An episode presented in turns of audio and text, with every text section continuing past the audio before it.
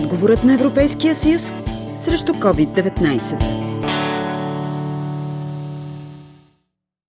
С Радио Варна сте как европейските институции ще гарантират производството, разпространението и достъпа до бъдещата вакцина срещу COVID-19. Въпроси, които европейския политически свят дискутира активно в последните месеци в търсенето на решение за бъдещето след вирусната пандемия, централизиран подход и равен достъп промяна в фармацевтичната и здравната система в Европа и нуждата от по-голяма държавна роля се чуха в последните месеци от парламентарната трибуна в Европейския парламент. Още за това разказва Кремена Иванова. Репортажът се излъчва в рамките на кампанията на Европейския парламент отговорът на Евросъюза срещу COVID-19.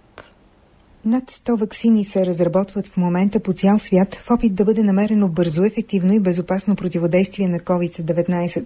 За сега обаче само две фармацевтични компании са достигнали до последната фаза на изпитания – британско-шведската AstraZeneca и китайският Синовак. Първите тестове започнаха отвъд океана още през марта, месец по-късно и в Германия. Европа обеща финансиране, а европейският фармацевтичен гигант дори сключи сделка за продажбата на бъдещата вакцина и обеща тя да бъде готова до края на тази година. Сред първите купувачи че бяха Великобритания, САЩ и Глобалния алианс за вакцини и иммунизация за седалище в Женева, последвани от Бразилия.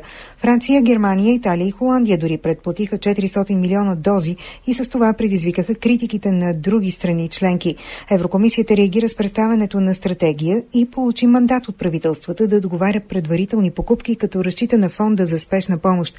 Само преди дни Европа заложи на немската компания CureVac 75 милиона евро за разработка и тестване върху хора. Еврокомисар Комисарът по здравеопазване Тела Кариакидис обаче бе категорична. Централизиран подход ще осигури равен достъп на всички европейски граждани до нея.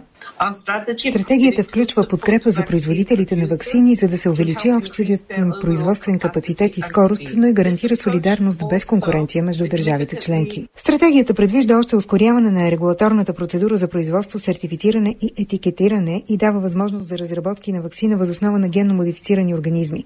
А това означава законно заобикаляне на досега съществуващото законодателство. Нещо, което при нормална ситуация беше забранено. Аргументът извънредната ситуация и изисква извънредни мерки. Производството и достъпът до бъдещата вакцина се превърнаха в център на внимание за евродепутатите от парламентарната комисия по околна среда, обществено здраве и безопасност на храните. Те дебатираха няколкократно темата и изразиха подкрепа, но и загриженост как ще се случи всичко това на практика с еврокомисар Кирия Кидис. Членовете на комисията имаха разговори с генералния директор на Световната здравна организация доктор Тедрус Гебреесус, а бългийският депутат от партията на Зелените Петра Десутер конкретизира въпрос въпроса за преференциалния достъп до вакцина и попита.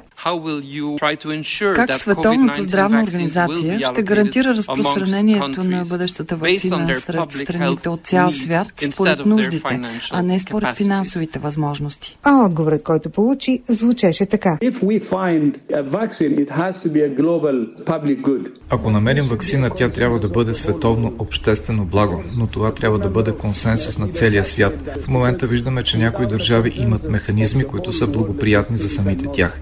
И това може да подкопае правата на тази вакцина като глобално обществено благо. Количеството може да не е достатъчно голямо, за да бъде дадено на всеки. Другият вариант е вакцината да бъде на разположение на всички уязвими хора в целия свят. Първите съмнения по тази тема се породиха още през май, когато френският фармацевтичен гигант Санофи предизвика политическа буря с изявлението, че ще предостави на Съединените Американски щати приоритетен достъп до бъдещата вакцина, тъй като е първата страна финансирала изследванията. Реакцията от страна на френската държава не закъсня, а случващото се бе определено като неприемливо. Генералният директор на Световната здравна организация доктор Тедрус Гебриесус прогнозира, че е възможно светът да има вакцина до няколко месеца. Хипотетичната и за сега поява обаче се оказва само половината от битката пред нас. Преди повече от месец някои евродепутати призоваха да превърнем кризата във възможност за фундаментална промяна в фармацевтичната система, така че да бъде защитено общественото здраве от максимизиране на печалбата. Do you not think at this stage Не мислите ли, че на този етап ние разчитаме твърде много на милостта на фармацевтичната индустрия? Тази криза ни учи колко твърде важно е общественото здраве, за да бъде оставено на структури движени само от печалбата. Държавните органи трябва отново да поемат контрола върху здравните въпроси. Думи на ирландския евродепутат от Европейската обединена левица Северна зелена левица Мик Уолас. Към него се присъедини френският евродепутат от партията на реформаторите Вероник Ленуар с предупреждението за опасността Европа да изпадне в зависимост от големите фармацевтични компании.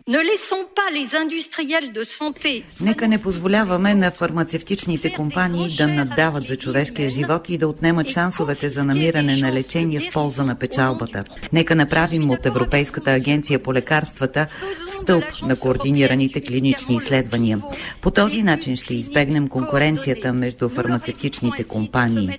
Опасенията бяха потвърдени и от директора на Европейската агенция по лекарствата Гуидо Раси. По-важното е да има модел, по който да става поетапното вакциниране така, че да се създаде първи защитен ринг за цялото население.